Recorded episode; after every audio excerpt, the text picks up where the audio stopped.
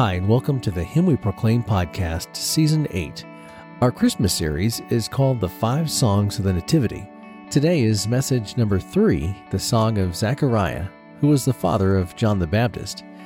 His song was a hymn of hope, and we'll see today that Zechariah was well versed in the prophecies of the Old Testament and expresses great hope for the coming Messiah as the events around the birth of John and Jesus unfolded. Let's learn more with the Song of Zechariah, the Benedictus. Please take a moment to look at the show notes for links and information about John's latest book. Take your Bibles and turn to the Gospel of Luke, Luke chapter 1, and we're going to be looking at verses 68 to 79. Luke chapter 1, verses 68 to 79. And this is the Song of Zechariah, or Zechariah's prophecy. So let's read this together and then we'll take a look at it. So let's look at this. Luke chapter 1, beginning verse 67, and it says this It says, And his father Zacharias was filled with the Holy Spirit and prophesied, saying, Blessed be the Lord God of Israel, because he has visited us and accomplished redemption for his people and because he has raised up a horn of salvation for us in the house of David, his servant, just as he spoke by the mouth of his holy prophets from of old, salvation from our enemies and from the hand of all who hate us, to show mercy towards our fathers, and to remember his holy covenant, the oath which he swore to Abraham our father and to grant us that we, being rescued from the hand of our enemies, might serve him without fear in holiness and in righteousness before him all our days. And you, child, will be called the prophet of the Most High, for you will go on before the Lord to prepare his ways, to give his people the knowledge of salvation by the forgiveness of their sins because of the tender mercy of our God, with which the sunrise from on high will visit us, to shine upon those who sit in darkness and the shadow of death, to guide our feet into the way of peace. And the child grew, continued to grow and to become strong in spirit, and he lived in the deserts until the day of his public appearance to Israel. So, uh, we just sang this uh, famous Advent hymn of Come, O Come, Emmanuel, and ransom captive Israel that mourns in lonely exile here until the Son of God appear. Rejoice, rejoice, Emmanuel shall come to you, O Israel. Uh, that is the first stanza of the, the famous Advent hymn that we just wrote by John Mason Neale. And as we come to the opening chapters of Luke's gospel, the words of that famous Advent hymn capture for us this expected longing that Old Testament saints uh, uh possess as they're eagerly waiting in hope for the coming of the promised Messiah. And so far, what we've studied in Luke's gospel is we've looked at the song of Elizabeth or Elizabeth's hymn of blessing. We have looked at the song of Mary, the Magnificat, Mary's song, our hymn of praise. And so today, this brings us to the third song that clusters around the nativity story. In the opening chapters of Luke's gospel, it is the song of Zechariah, or we could say it is Zechariah's song of hope his hymn of hope. His entire hymn that you're going to see in a moment is looking forward in hope. Hope is the great expectation that characterizes his song, and he's looking forward in hope for the assured fulfillment of God's promises both to Abraham and to David of how God, through the birth of Jesus, the conception and birth of Jesus, is fulfilling in Mary's womb, he's fulfilling both the Abrahamic and Davidic covenants. And these are what the Old Testament saints had longed for and hoped for for 2,000 years. Now, let me just give you some quick background about this song before we look at it. Uh, who is Zechariah? Zechariah is the husband of Elizabeth, who was pregnant with John the Baptist, that we've already looked at. Um, he is the father of John the Baptist, and this is very significant, he was an aged Levitical priest. So he was an old Levitical priest. Keep that in mind because it's going to come back. That's very significant. So the Song of Zechariah, Luke tells us, is a spirit filled praise and prophecy. It is spoken by Zechariah, who is being illuminated by the power of the Holy Spirit to give this spirit filled song. And just like the Song of Mary in verses 46 through 56, the, the Song of Zechariah has occupied a prominent place in the worship of the church throughout the centuries. The popular title of this song in worship is called the Benedictus.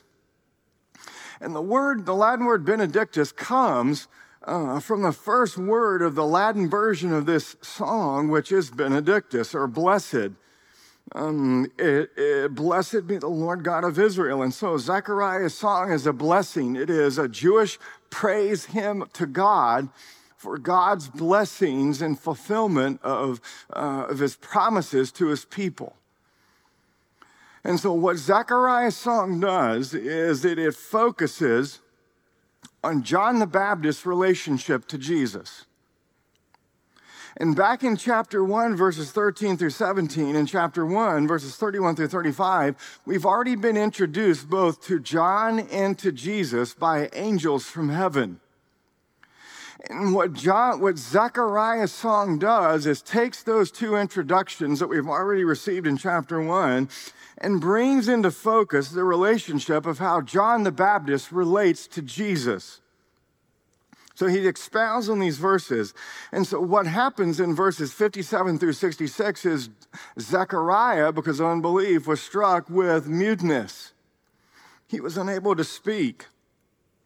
But when God's naming of John, which was an unusual name for John because it wasn't coming from his father, is confirmed by Zechariah. Luke says Zechariah immediately regains his speech. So you have these supernatural events happening around the conception of John the Baptist. And these supernatural events that are occurring in the naming of John raises the question in everyone who's look, uh, uh, uh looking at these events. Look at verse 66. Everyone has this question in their mind when they're looking at these supernatural events. What then will this child turn out to be? Who is this baby and Elizabeth that John and Elizabeth are going to have? They say, For the hand of the Lord was certainly with him. Who is this child and what will he be? And so Zechariah's song answers the people's question of verse 66, telling you who John will be and what his mission will be in relationship to Jesus. So the Song of Zechariah literally consists of two verses, two stanzas divided into two sections, which are two long Greek complex sentences. Okay, so in verses 68 through 75, that's one long sentence. And there, in those verses, Zechariah is focusing on Jesus and he's explaining the purpose of Jesus' coming. And then in the second stanza, in verses 76 through 79, Zechariah changes his focus to his son John, and he explains who John is, the identity of John, and the purpose for John coming. So that gives you the background and the context of what we have happening here. So let's look at this song of Zechariah. Look at verses 68 through 75. Now, in verses 68 through 75, John is going to, um, I mean, Luke uh, is going to show us how Zechariah is focusing on Jesus. He tells us the identity of Jesus and he tells us why Jesus came the purpose of his coming and specifically what he's doing is this is he is praising the god of israel the lord god of israel who has provided salvation to his people by fulfilling the abrahamic and davidic covenants that's the whole point of what Zechariah is giving us here. So let's look at this. Um, just like Mary's song, Zechariah's song is steeped in the Old Testament.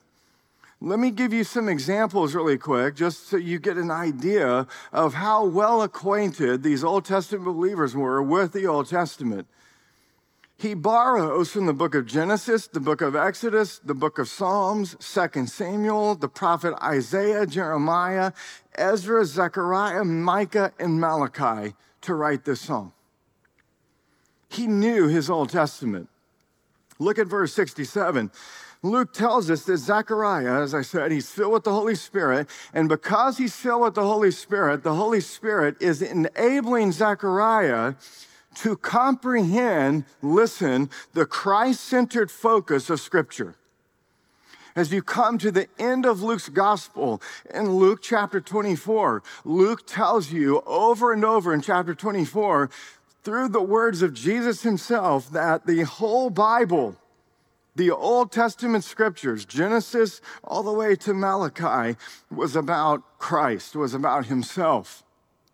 And so Luke is already setting us up for chapter 24 that we find. But as I said, uh, Zechariah was a Levitical priest. And so he was very well acquainted with the Old Testament scriptures, especially the Mosaic covenant, the law. Zechariah knew God's law inside and out. He knew the Mosaic covenant. He knew that the Mosaic covenant, the law, was given by God to be a strict disciplinarian to lead him and others to Christ. Why? So that he might be justified by faith. Galatians 3, verse 24. And so this old Levitical priest has been working in the temple his whole life, waiting and looking in hope for the God of Israel to bring his covenant promises to fulfillment. Laboring and waiting in hope, reading the Old Testament, longing and looking, where will this promise, where will it be fulfilled? When will it come?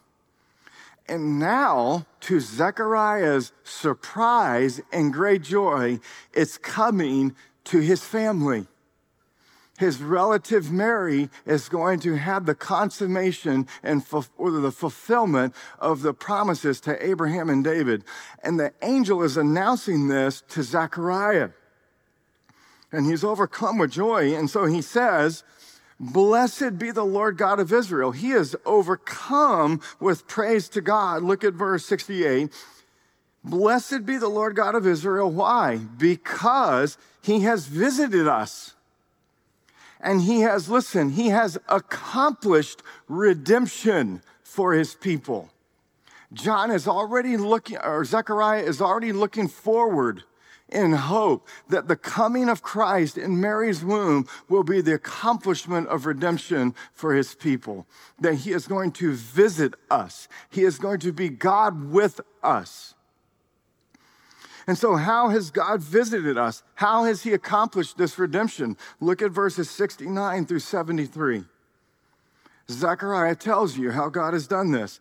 He has raised up a horn of salvation for us in the house of David his servant, as he spoke by the mouth of his holy prophets from of old, salvation from our enemies and from the hand of all who hate us, to show mercy towards our fathers, and to remember his holy covenant, the oath which he swore to Abraham our father. Zechariah praising God, the God of Israel because he has accomplished redemption. How? He tells you here because he has fulfilled God's covenant promises to Abraham and David, and he's done it in the womb of Mary. This is amazing. God has accomplished his redemption. He has visited his people because he is fulfilling his covenant promises to Abraham and to David. This is quite amazing because this is what all the pious God-fearers, Old Testament saints, were waiting in hope for. And they had been waiting for 2,000 years for the fulfillment of this promise.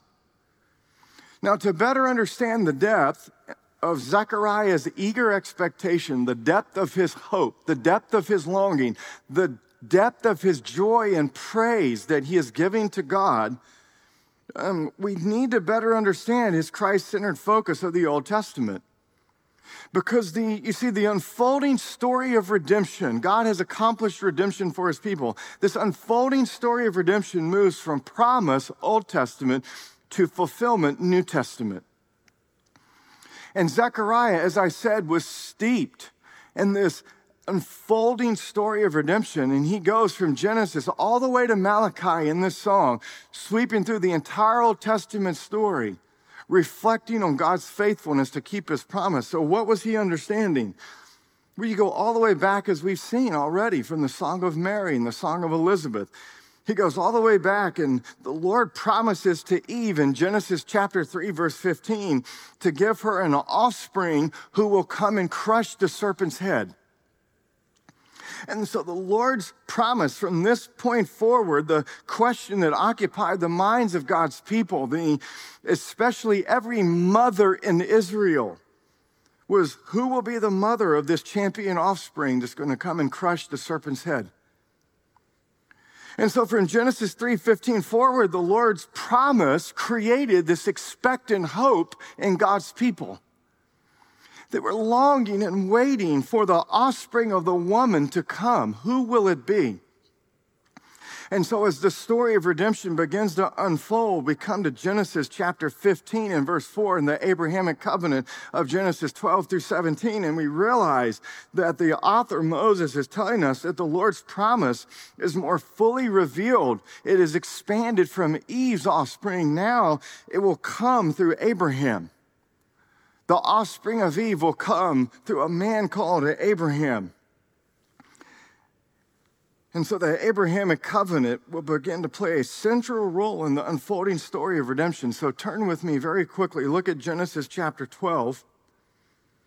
Genesis chapter 12, and let's look at verses 1 to 3. Now, again, this is what we're doing.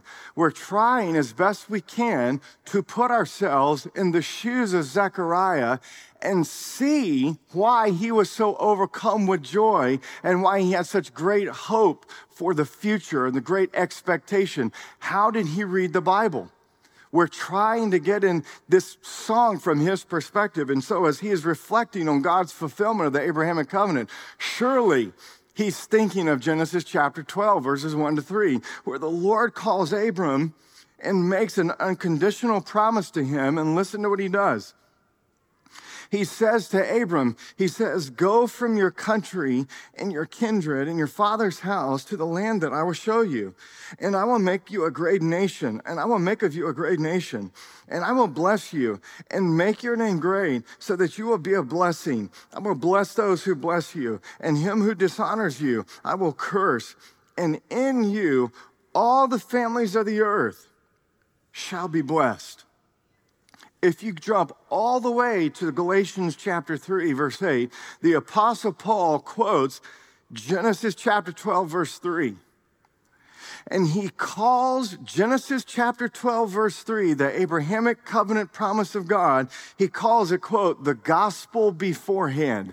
In other words, Genesis chapter 12, verse 3, God's covenant with Abraham, Paul says, was the gospel and promise. It's the gospel. It's the good news of this coming offspring of the woman. And so, as you go, continue to read the unfolding story of redemption. You come to Genesis chapter 15, and Abraham's like, How's this going to happen? And so, God ratifies his covenant promise with Abraham in a covenant cutting ceremony. And what is so amazing about this covenant cutting ceremony in Genesis chapter 15, which God does to give Abraham assurance, a guarantee that this is going to be true for him. What is amazing about this covenant cutting ceremony is that Abraham falls into a deep sleep. He's doing nothing, he's sleeping. And look, but while he sleeps, the Lord himself assumes the full obligations to fulfill his promise, and it's symbolized by the Lord walking by himself through severed halves of animals. Now, that's very strange to us, isn't it? But that's how international peace treaties were made back in Abraham's day, 2,000 years ago. And so, by walking alone through the severed halves of these animals, the Lord, who is the great suzerain, the great king, he is taking a blood oath and he is invoking death upon himself if he does not fulfill the promise that he just made to Abraham in Genesis chapter 12. That's amazing, isn't it? And then Abraham's like, well, how is that going to be? This is so fantastic. Genesis chapter 17. What does the Lord do? He seals, he guarantees his covenant promise and his covenant cutting ceremony to Abraham by instituting a sacrament called circumcision. And circumcision is the sacrament of the Abrahamic covenant, the gospel and promise. And it is a visible, bloody sign and seal, a guarantee of God's covenant promise to Abraham to bring about this offspring of Abraham, who is the offspring of Eve, who will crush the serpent's head and bless all people of the earth. And so, this bloody ritual of cutting the flesh of every male signified and sealed God's covenant with Abraham when God was walking by himself through the severed halves of these bloody animals. This is what Zechariah was looking at. And then he continued to read the book of Genesis, and he came to Genesis chapter 49 at the end of the book of Genesis. And in Genesis chapter 49, Jacob is now blessing the 12 sons of Israel, his sons. And as Jacob blesses his sons, we discover that the offspring of Abraham will come through the royal line of Judah. In Genesis chapter 49, verse 10, Jacob is blessing his son Judah and he says, quote, the scepter shall not depart from Judah, nor the ruler's staff from between his feet until Shiloh comes, and to him shall be the obedience of the peoples. And what we want to note from Genesis 49:10 is simply this is that Jacob's blessing of Judah sets the tone for the chief aspect of messianic hope in the entire Old Testament. Jacob prophesies of the great kingdom of David and the greater kingdom of Christ, the second David, who will come. He tells us right here that from the very beginning, Abraham's offspring will be a son of David who comes through the tribe of Judah, who will reign as king forever and ever. All of this in the book of Genesis. And so it is the Lord's promise to Abraham. It is the Lord's promise to Eve that is creating this expectant longing, this hope in the hearts of every Old Testament saint particularly the mothers of Israel. Who will bear this offspring, this great king to come?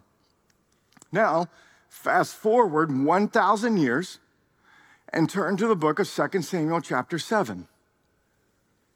Because remember, Zechariah is praising the God of Israel for fulfilling not only the Abrahamic covenant, but also for fulfilling the Davidic covenant. And we know that from the story of Genesis through Abraham, through the line of Judah, through the son of Jacob who came right from Abraham, listen,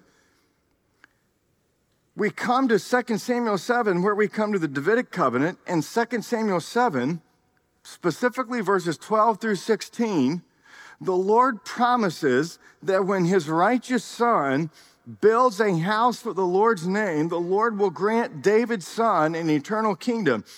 Verse 13 of 2 Samuel chapter 7, look at it. The Lord swears to David, he takes an oath. He swears an oath to David. Your son, he shall build a house for my name, and I will establish the throne of his kingdom forever. You know what? When, when the Lord gave this promise to David, David believed that the Lord's promise would be fulfilled in his son Solomon.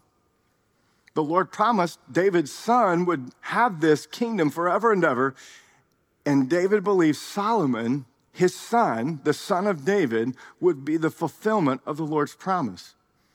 So as you read the book of First Kings, chapters 1 through 10, it initially appears that the Lord is fulfilling his promise to David in Solomon's reign as king. The son of David, 1 Kings chapters 1 through 10 show us that the son of David is reigning on the throne of his father David at the height of Israel's glory. His son built a house for his name. What did Solomon do? He built the temple. He built a house for the Lord's name. God's people are in the land and experiencing unprecedented peace and prosperity. Solomon prays in 1 Kings chapter 8 verse 56. Listen carefully. Blessed be the Lord who has given rest to his people Israel according to all that he promised. He's reflecting on the covenant promises of God, all that he's promised. Not one word has failed of all of his good promise, which he promised through Moses, his servant. What did he promise through Moses, his servant? That when God's people came into the land, they would have rest. That the establishment of Israel in the land of Canaan would equal rest. And Solomon's divinely given wisdom is unprecedented throughout the entire world. And the Queen of Sheba comes because she has heard of this amazing wise king ruling in splendor and glory and wealth and unprecedented power the world had never seen. But then we come to 1 Kings chapter 11. And the story of Israel goes from the height of glory straight down off the cliff. First Kings chapter 11, verse 1 Now King Solomon loved many foreign women. Do you know what the author's showing us here? He's trying to destroy the offspring of the woman who's coming. And the enemy knew that Solomon was the son of David. And if he can just destroy the son of David, the offspring who's going to crush his head will not come. Verse 4 His wives turned his heart away after other gods, and his heart was not wholly devoted to the Lord his God, as the heart of David his father had been. The enemy thinks that he's destroyed the offspring of the woman. Solomon's failure had devastating results. Israel divides into two kingdoms. Rehoboam rules over Judah in the south, Jeroboam rules over Israel in the north. And eventually, as you just keep reading the Old Testament story, it goes from bad to worse. And the Lord, because the situation gets so bad, he sends the northern kingdom of Israel into Assyrian captivity in 722 BC, and they're never to return. And then 136 years later, in 586 BC, the Lord sends the southern kingdom of Judah into Babylonian exile, where they would remain for 70 years. And then listen, when the Persians allowed a remnant of Judah to return to the land, God's people are continuing to wait in hope for the promised Messiah to come. And yet, as we read Ezra and Nehemiah and the post exilic prophets, we realize that the exiles return as strangers to the land and they begin to intermarry again with non Jews. Ezra chapters 9 and 10. They continue after having just come out of 70 years of judgment and exile, they continue to ignore God's prophets. And because of this, the identity of God's people was threatened, which threatened the Lord's promise of the coming offspring of Abraham and David. Time and time again, this is what we see throughout the Old Testament story as it unfolds of how the seed of the serpent is trying to prevent the seed of the woman from coming. All the way back in Genesis chapter 4, if the seed of the woman cannot be prevented by murder, Cain killing Abel, Genesis 4. If the seed, listen, cannot be prevented by slavery in Egypt, if the seed cannot be prevented by disobedience in the wilderness that eventually leads to exile in Babylon and the whole total destruction of the northern kingdom of Israel, if none of that will work, well, then I'll come back to maybe I can get them to intermarry with foreigners to corrupt the genealogical descent of the offspring of David, and therefore he will not come and crush my head.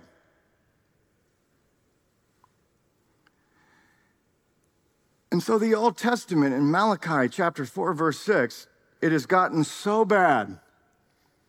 God's prophet ends the story of the Old Testament with a threat of judgment. What God's people need most is a message of hope, but instead, God's prophets remain silent. And for 400 years, silence will pass, and God does not speak to his people through the prophets. He's utterly, deathly silent. And then we come to the opening chapters of Luke's gospel and at this point in God's redemptive unfolding story of, of redemption, of his unfolding story of redemption, at this point, there's not been a king on the Davidic throne for over 500 years since Nebuchadnezzar had destroyed the temple in 586 BC. God's people in the opening chapters of Luke's gospel are still in exile. They are still under the Roman rule, waiting in hope for God to fulfill his ancient promise to send the offspring of Abraham, the offspring of David, who will visit his people in salvation and in judgment. And so, this is the context by which you understand better the depth of hopeful expectation and joy that Zechariah was experiencing when he was announced this good, when this good news was announced to him. He is overcome with praise to the God of Israel because he has fulfilled his ancient promises to Abraham and David in a miraculous way. He's done it through a virgin birth. I think you might be shouting at that point as well. He has raised up a horn of salvation. A horn of salvation, that's just a symbol of power. He has been faithful to fulfill his promise to David. He's raised up Jesus, this powerful horn of salvation, who through his life and substitutionary death on the cross will eventually come, Luke shows us at the end of his gospel, and crush the serpent's head on the cross and be buried and rise again in victory on the third day and save his people from their sins. This is the great salvation that has come from the house of David, and Zechariah knew it. Zechariah pictures Jesus as the one who is now going to conquer Satan and crush his head conquer all of our allies, conquer our sin, conquer death, conquer the grave, conquer hell, conquer all the hosts of evil. Look, he says, conquer everyone who hates God's people. Do you ever wonder why you have opposition? Well, people don't like God's people. But the Lord has visited his people. And so Zechariah is emphasizing God's fulfillment of the Abrahamic covenant, the Davidic covenant. He has accomplished this salvation. Look very quickly. Look at what he says in this song. This is very important. Look at verse 72. He says, salvation from our enemies and from the hand of all who hate us, to show mercy toward our fathers and to remember his holy covenant. This is how God has done it. He has remembered his holy covenant. What does it mean for God to remember his holy covenant? Well, it doesn't mean that he's forgotten anything because he's omniscient, right? This phrase, remember his holy covenant, is found all over the Old Testament. For example, Genesis 9.15, uh, God spoke to Noah and says, I will remember my covenant. God remembered the Noahic covenant. In Exodus chapter 6, verse 5, God says to Moses, He says, I have heard the groanings of the sons of Israel. And He says, and I have remembered my covenant, the covenant He made with Abraham. So over and over throughout the scriptures, God says He's remembering His covenant. He remembers His covenant for the sake of His people. What does that mean? It just simply means He keeps His promise. the faithfulness of God. The, as you see in Psalm 100, as we're called to worship, why do we worship the Lord? For the Lord is good. He overflows with generosity, His steadfast love, His covenant faithfulness. He's made a promise and He keeps it forever.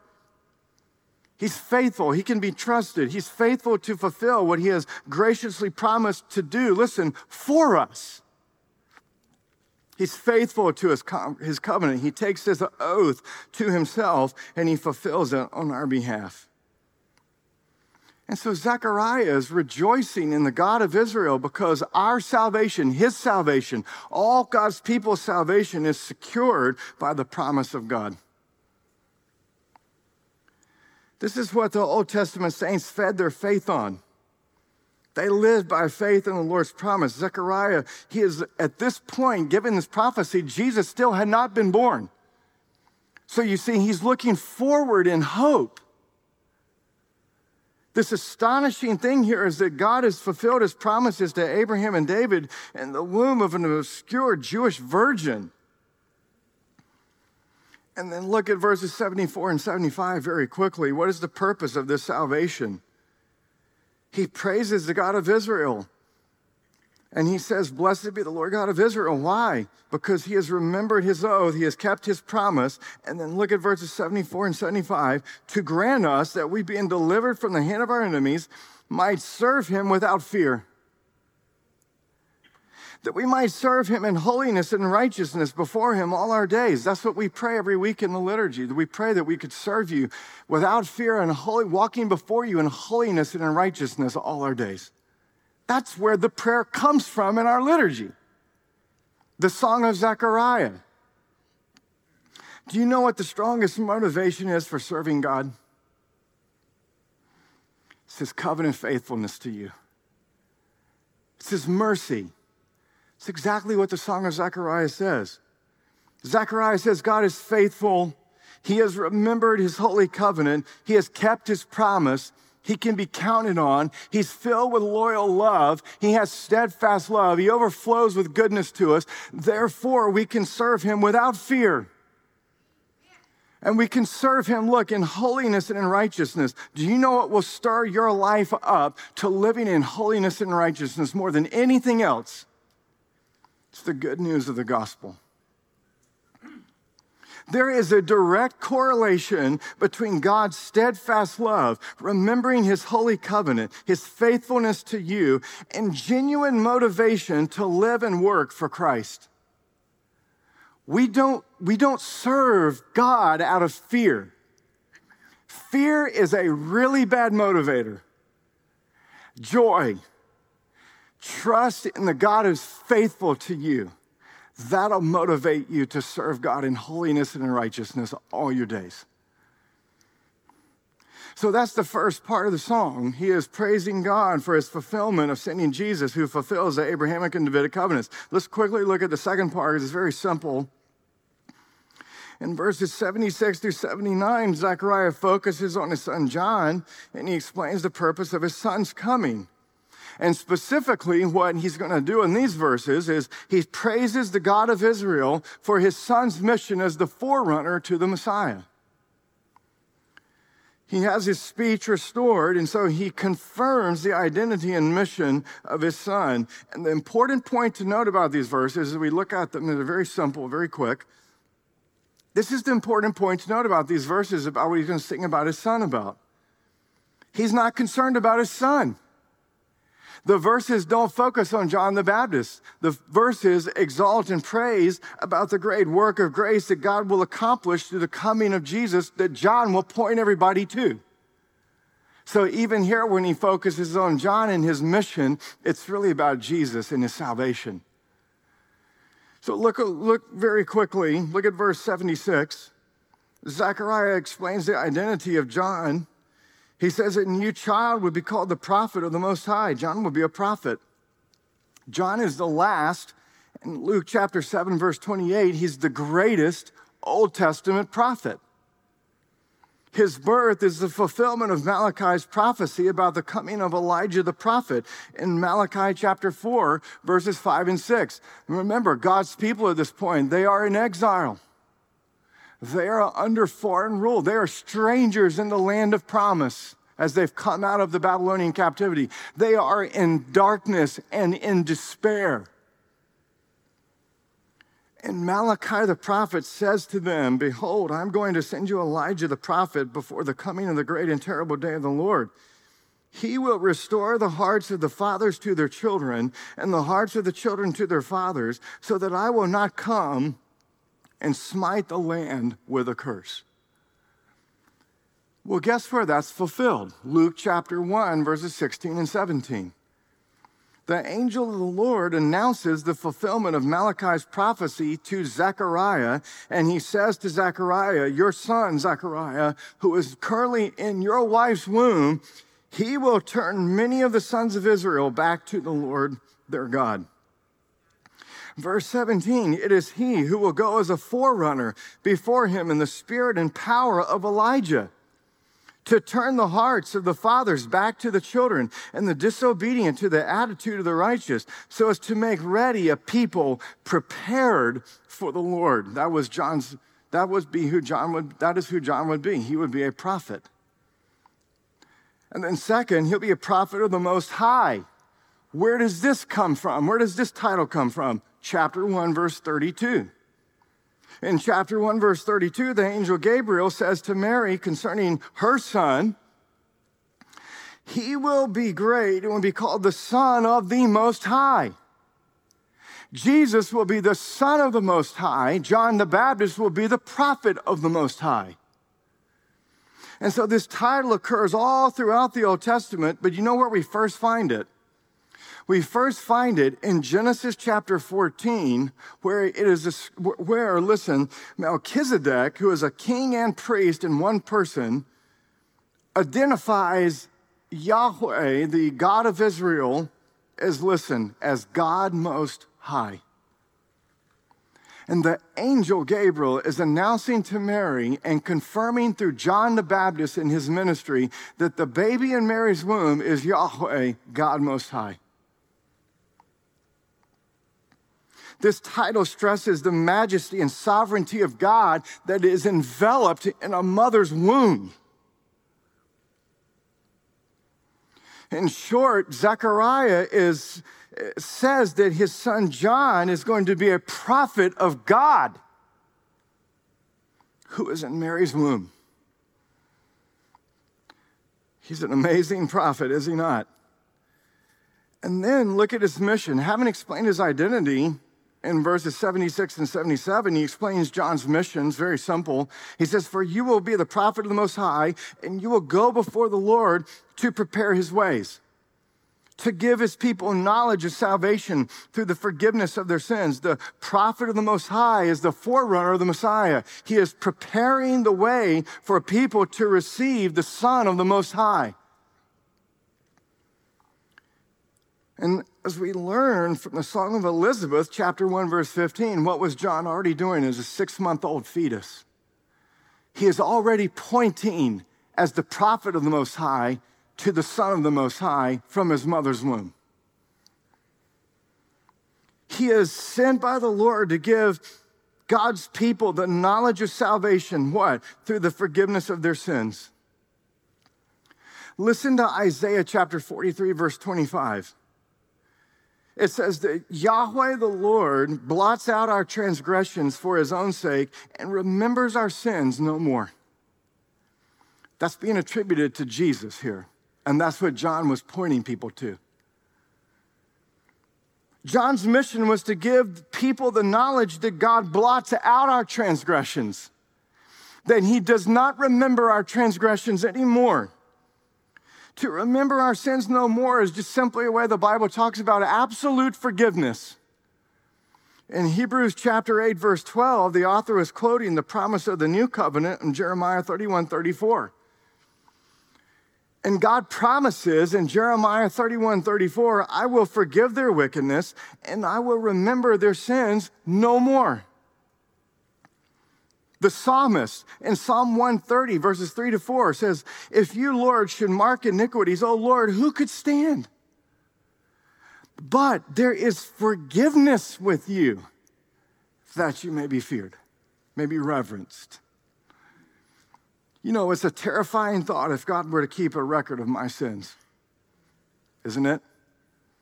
Do you mean people I've met who told me they were that were raised with this idea that when they stand before God on the judgment day, there's gonna be like a movie screen and their whole life is gonna pass through it, and they're just gonna stand there in terror.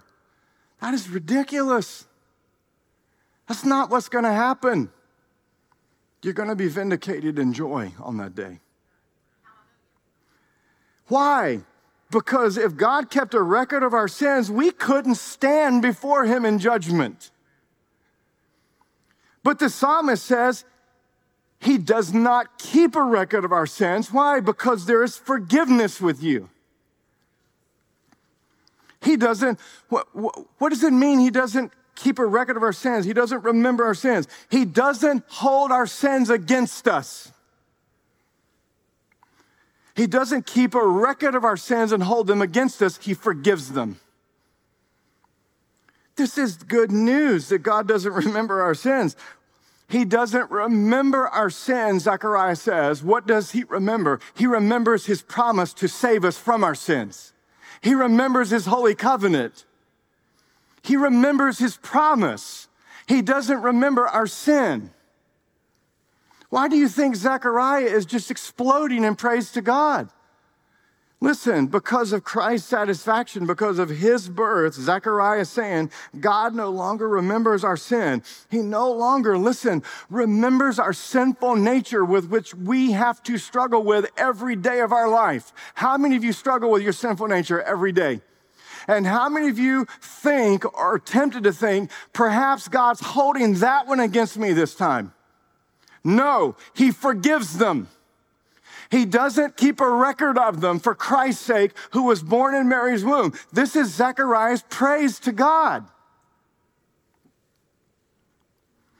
He doesn't hold our sinful nature against us with which we have to struggle our entire life. He graciously reckons to us the righteousness of Christ so that we will never come into condemnation ever again. This is his praise. And this was the reason John the Baptist was sent to announce this good news and to point people to that good news that was coming. This was John's mission. This is the enduring point of the law. It is to lead you to Christ. Paul says in Romans 11, at the end of God's law is what? Christ. What was John the Baptist? He was preaching the law. So, what would be at the end of John's preaching? Jesus. Listen to how Zechariah concludes his song on this, this note of great hope. Why does God forgive our sins? He tells us because God is merciful. Look at verses 78 and 79. He concludes his song on a note of great hope. He forgives our sin because of the tender mercy of our God. If you like to write in your Bible and you like to highlight or whatever, just highlight that phrase, the tender mercy of our God. Why does He forgive our sins? Because He's full of mercy. And what is mercy? He's remembered His holy covenant. It is His faithfulness to you to always keep His promise. It is his steadfast, loyal love, his commitment to his covenant promise. Zechariah praises the Lord God of Israel for his mercy. He is faithful to keep his promise. He says, Listen, God's tender mercy, how's it revealed to us? Look what he says in the song. It's revealed to us in the sunrise from on high. Who is in darkness? Who is in despair? Who is in a horrible position at this point, God's people. And what did they need? They needed a sunrise. And what is Jesus called, the Messiah? He's called the sunrise. The sunrise from on high, the Most High God, Yahweh of the Old Testament, who forgives sin. Zechariah is simply referring to Malachi 4:2, where Malachi prophesies the Sun of Righteousness will rise with healing in its wings. And you know what? When it does, you will go forth and skip about like calves from the stall. Now, that hasn't happened yet in Paramount Church. I know some churches like to skip and dance around the aisles. Be careful, but look, righteousness will rise with healing in its wings, and you will go forth and skip about like calves from stall. In other words, you're going to be filled with joy. God's people are sitting in the darkness and death of their sin, and Zechariah is looking forward in hope that the sunrise from on high will come and shine into their darkness and give mercy and salvation to his people. What a wonderful song of hope, isn't that? How do we know this? Because Matthew chapter 4, verse 16, right? He quotes Isaiah 9 2, and he says this The people who were sitting in darkness saw great light, and those who were sitting in the land in shadow of death, upon them a light dawned. And the mission of John the Baptist is to proclaim that the coming visitation of Jesus, God has visited us, He has accomplished redemption, is coming in the womb of Mary. And this baby in Mary's womb will shine in the darkness of our sin and misery. And look what he will do guide our feet into the way of peace. Listen to the Apostle Paul as we finish. He says, and you've already heard it this morning, therefore, having been justified by faith, we have peace with God through our Lord Jesus Christ. Zechariah's song is a song of hope and salvation. He is announcing good news. And you know what the good news he's announcing in this last verse? The war is over. The alienation and divine displeasure toward you because of your sin, the sunrise from on high will remove it now. He's going to visit you and he's going to shine on you with mercy. Shine into the darkness and depraved state of your sin and forgive it all. Because he doesn't remember your sin, he remembers his holy covenant with Abraham and David. He's faithful. You will have peace with God because of the tender mercy of God revealed in the sunrise, the Most High God, who is visiting his people to guide you into the peace of God. What a song of hope. Isn't that a great song? Now you're seeing why the church for centuries and centuries and centuries have sung the Benedictus? Why is a part of their liturgy? this hopeful message of Zechariah's song that God's mercy, his steadfast love is perfectly revealed to us in his son. His son will deliver us from our darkness, our state of condemnation, and he will bring us forever into an eternal state of forgiveness and favor with God. You know, Zechariah's song as it ends is already anticipating the song we're going to look at next week the song of the angels. Because the song of the angels say, Glory to God in the highest, and on earth peace among men with whom he is pleased. How can he be pleased with those who are not pleasing? Because the sunrise from on high has come and led you to peace. You're now at peace with God through our Lord Jesus Christ. Therefore, you're pleasing to him, those on whom God's sovereign delight rests. And so the Apostle Paul, as we finish, he concludes with this We have great hope. And the Apostle Paul, this is why he writes these words Therefore, having been justified by faith, we have peace with God through our Lord Jesus Christ, through whom also we have obtained our introduction by faith into this grace in which we now stand, and we exult in hope of the glory of God. Amen. Amen. Let's pray. Father, we thank you that you are faithful to us. We thank you that you have remembered your holy covenant with Abraham and with David. And because of that, you give to us mercy and forgiveness of our sins, which we desperately need. We thank you that you remember your promise to save us and you don't remember our sin that condemns us. What a joy that is. Fill our hearts by the power of your Holy Spirit to rejoice in the hope of the message that is given to us in this glorious song of praise. And let us, like Zechariah, say, Blessed be the Lord God of Israel, who has visited us and accomplished redemption for us. We pray this in the name of the Father, and of the Son, and of the Holy Spirit. Amen. Thanks again for listening to the Him We Proclaim podcast. Please subscribe if you haven't already for all our new episodes. And if this message was just what you needed to hear, please let us know in the comments and share it with a friend.